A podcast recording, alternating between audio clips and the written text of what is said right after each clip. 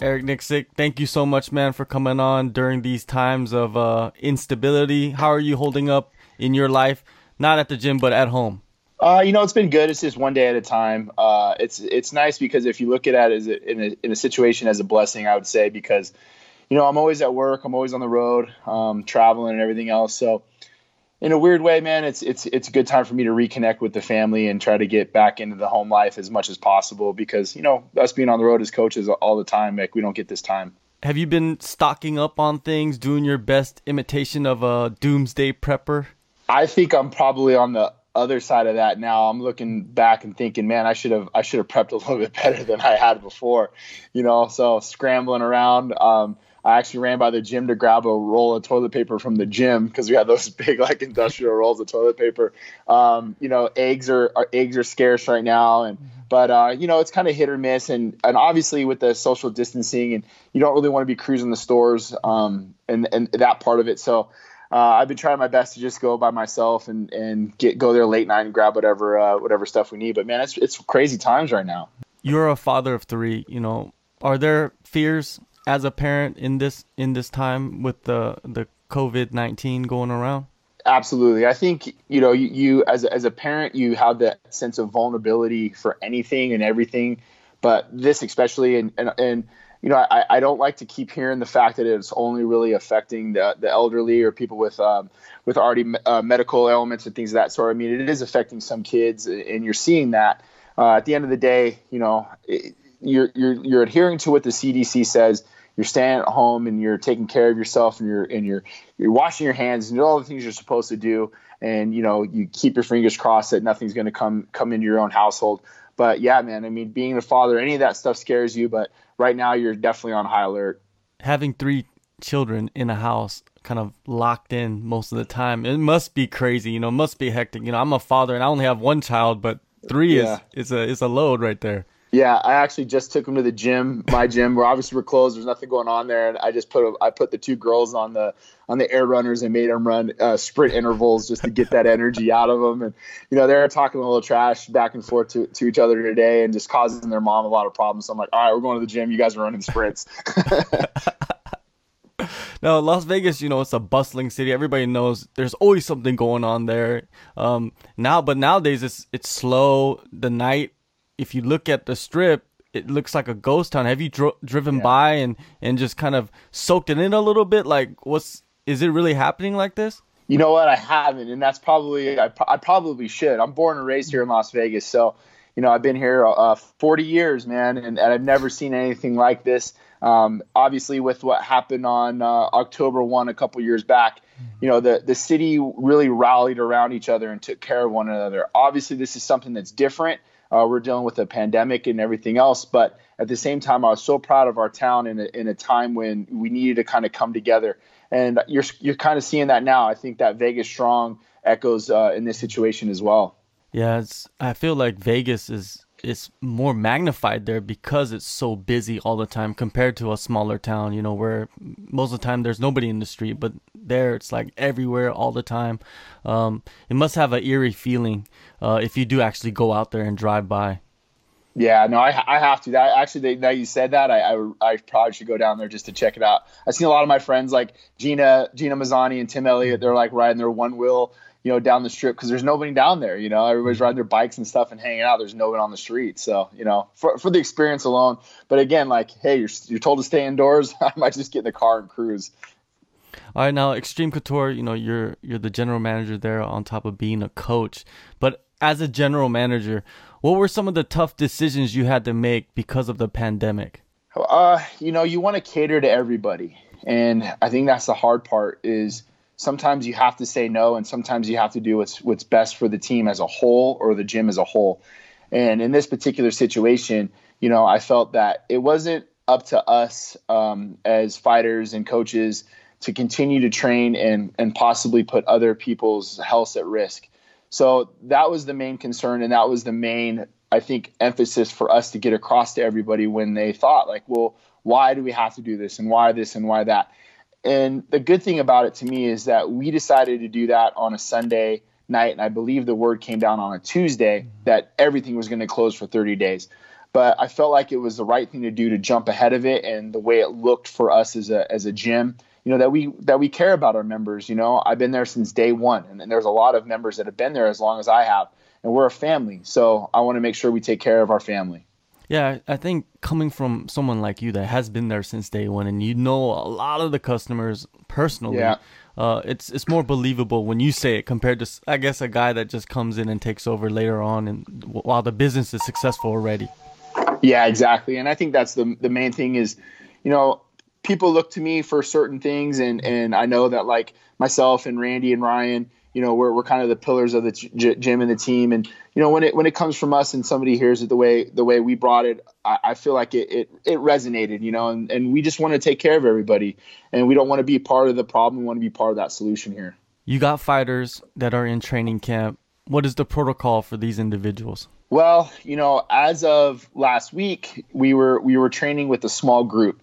So what I was doing was almost like uh, buddy systems, if you will. So Puna Soriano has a has a fight coming up in May. He's obviously in camp, um, and then Montel Williams Jr. also has a fight, same weight class, and those two those two are very good training partners. So to kind of limit the the amount of people in the gym, what I was doing was okay, if you have a fight and you have a training buddy or somebody else that has a fight in the same weight class, let's pair you guys up and let's schedule it out to where I mean it was it actually took a lot of time because we were scheduling out the, you know so the so the gym wasn't full of people at the most a 24,000 square foot facility had at, at, at most 10 people in the gym at a time and then we would kind of revolve that um, and then you know really with Francis and our fight we were supposed to leave today and fly out for Columbus for uh, Francis and Cody Stamann obviously that didn't happen so those guys, uh, as of last week, we just kind of played it by ear. If we were going to fight or not, we were going to train. But you know, obviously, we know how that kind of went down, and uh, we we just put everything on the back burner for now. Oh, with Puna Soriano, man, he's a he's an interesting prospect. I believe like he's a guy that everybody should be watching right now, and you get to work with him. What what stands out about him? Um, his calmness. He's he's one of the most light-hearted individuals you're ever going to meet he really doesn't take much seriously. He's always joking, always having fun. And you know, the first time I ever worked with him was uh, he fought for a World Series of Fighting, and I was just wrapping his hands. And this is the first time I ever seen him fight. It might have been his pro debut, for that matter. And, I, and you know, here's a guy who's joking, laughing, and really lighthearted the entire week, all the way up until I got the gauze and tape on his hands, and this this dude just flipped a switch. And I've never seen anything like it before. Went in there and just starched this guy and then was right back to Puna again. So I mean, here's a guy who can who can seriously he'll make you laugh all the way up until that cage door closes and you're trying to try, try to take your head off. For him, he should just take the path of building himself up through the ranks, or do you feel like, hey man, he, he's probably ready for the top twenty if you put him in there? Yeah, he, he has that skill set. You know, when you break him down, he really does. He he has a wrestling pedigree, but he's knocking dudes' heads off. So um, behind the scenes, you know, he's still working on his ground game and still keeping his wrestling sharp. But when you guys see him in the cage, all of his wins are, are by knockout, other than the contender series, you know, where he actually went into, into, into some deep waters.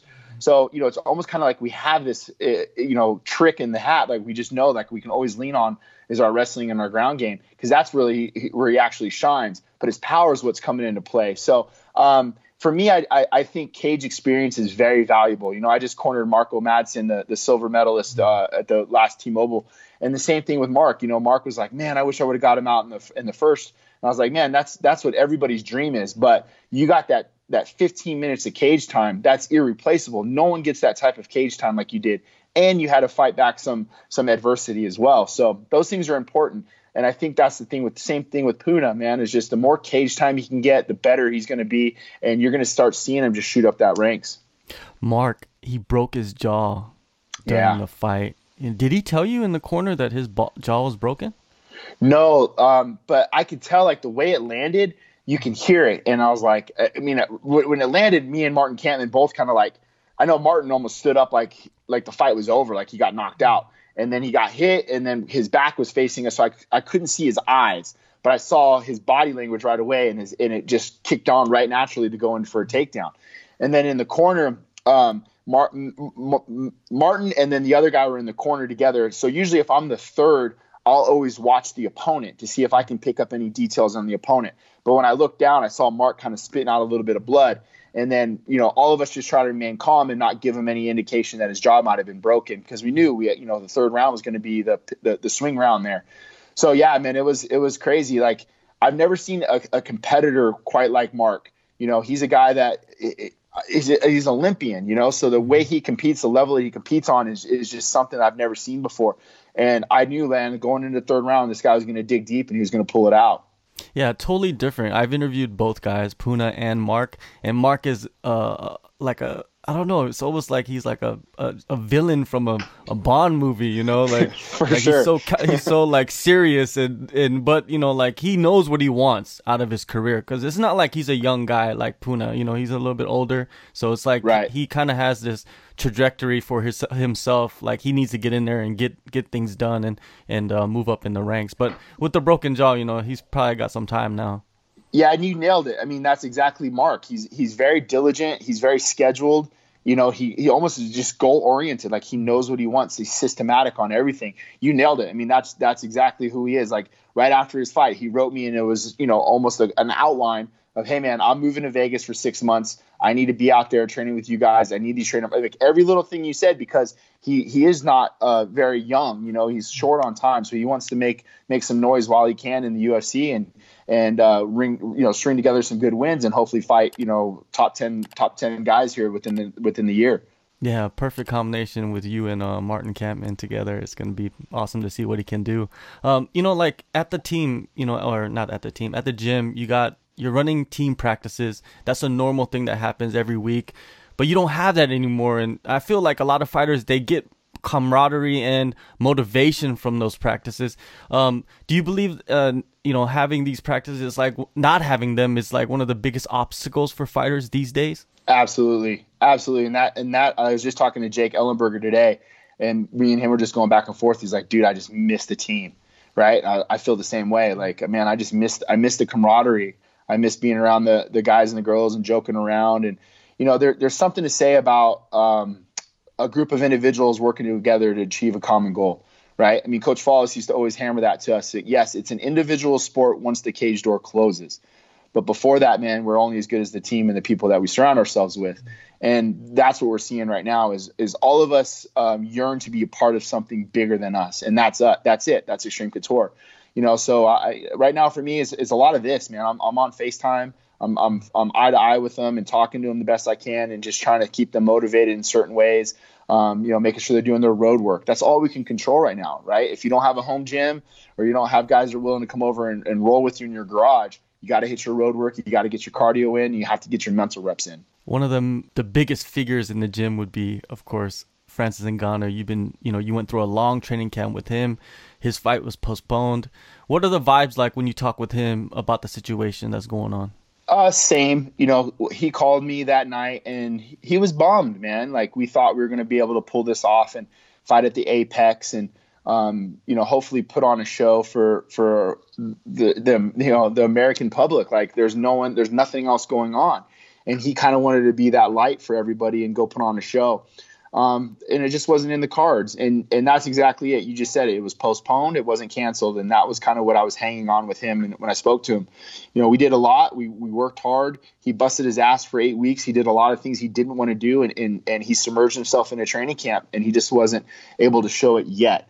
And that's what I told him. I was like, hey, man, look, no one can take away the hard work we put in. That eight weeks is ours. We earned it. It's sweat equity for when we get a when we get to go fight. So just know that it's going to come sooner rather than later, and and you know that work will never go away. With that said, Dana White just revealed that there is a location for UFC 249 on April 18th. There's mm-hmm. a venue. There's, but it's not going to have an audience, so you know it is what it is. Would you be open to go with Francis and have that fight on that event at that event? Yeah, man. If he, if he's fighting, I'm, I, I got his back no matter what. Like we always tell each other that, man, to hell and back. So if that means we're going to hell to fight, I'm going with them, you know, and I'll lead the way. So it doesn't really matter to me where we are, where we go. Um, I'll do whatever I take, whatever it takes. And you know, I, obviously, I don't want to put my family at risk or anything like that. But uh, at the end of the day, man, I, I, I made a sacrifice to him just as much as he made a sacrifice to me, and I'm always to have that dude's back no matter what. Uh, another fighter, you know, on your roster is uh, Dan Ige. He's on a five fight win streak. Incredible. You know, last fight he showed a lot in that fight. You know, a lot of yeah. went through a lot of adversity, came back and won it. He's you know he's ranked now 15th. Uh, what makes sense for him next? You know, um, we we look through the rankings quite a bit, and I think now with the way the the cards are lined up and uh, the people that are already booked, uh, it almost makes sense to kind of let the dust settle. And there's there's a few names out there that we like. Uh, I think I think there's some great matchups. The Shane Burgos fight to me, those two would just put on a barn burner, barn burner fight. Like those, I mean, Shane Burgos is a stud, and and Dan are very similar, and I can see those dudes just going in there and putting on a fight of the night sort of clinic. Um, and that fight makes a lot of sense because neither of them are booked, and Shane just got um, re-signed by the UFC. So that name definitely jumps out more as a fan favorite. You know, I've I've watched that guy fight for a while. He's a stud and then I, I think Dan has a skill set too to go out and and, uh, and do some damage. Yeah, man, uh, that would be a, a, a, fireworks fight right there. I love both those guys. Uh, great matchup. Um, now, I was looking back at you uh, on you and you know what you've been through from being a member of the gym of Extreme Couture and like over a decade ago, and and now running the place for many many years you know it's such a it's such a success story man it's and it's like you're right in the middle of it it's not even like close to being in the end you know like when you're living this lifestyle is it almost like living a dream for yourself yeah very much so and i never i never showed up to extreme couture um, expecting this to be my life you know and i think just kind of what we were alluded to earlier just being a part of the team and being a part of something bigger and, and the the dynamic that we have set um, really drew me to it. And, you know, I, I, love going in the gym every day. I love calling it my own. You know, although it's Randy's name on the gym, it's my heart and soul that's in that place. Um, I got to see a lot of really good people come in that come in and out of that gym, and like Jay Hieron and Mike Pyle and those guys and Martin Kampmann were very um, very integral in, in, my growth. You know, as well as like uh, Dennis Davis and Coach Follis and those guys.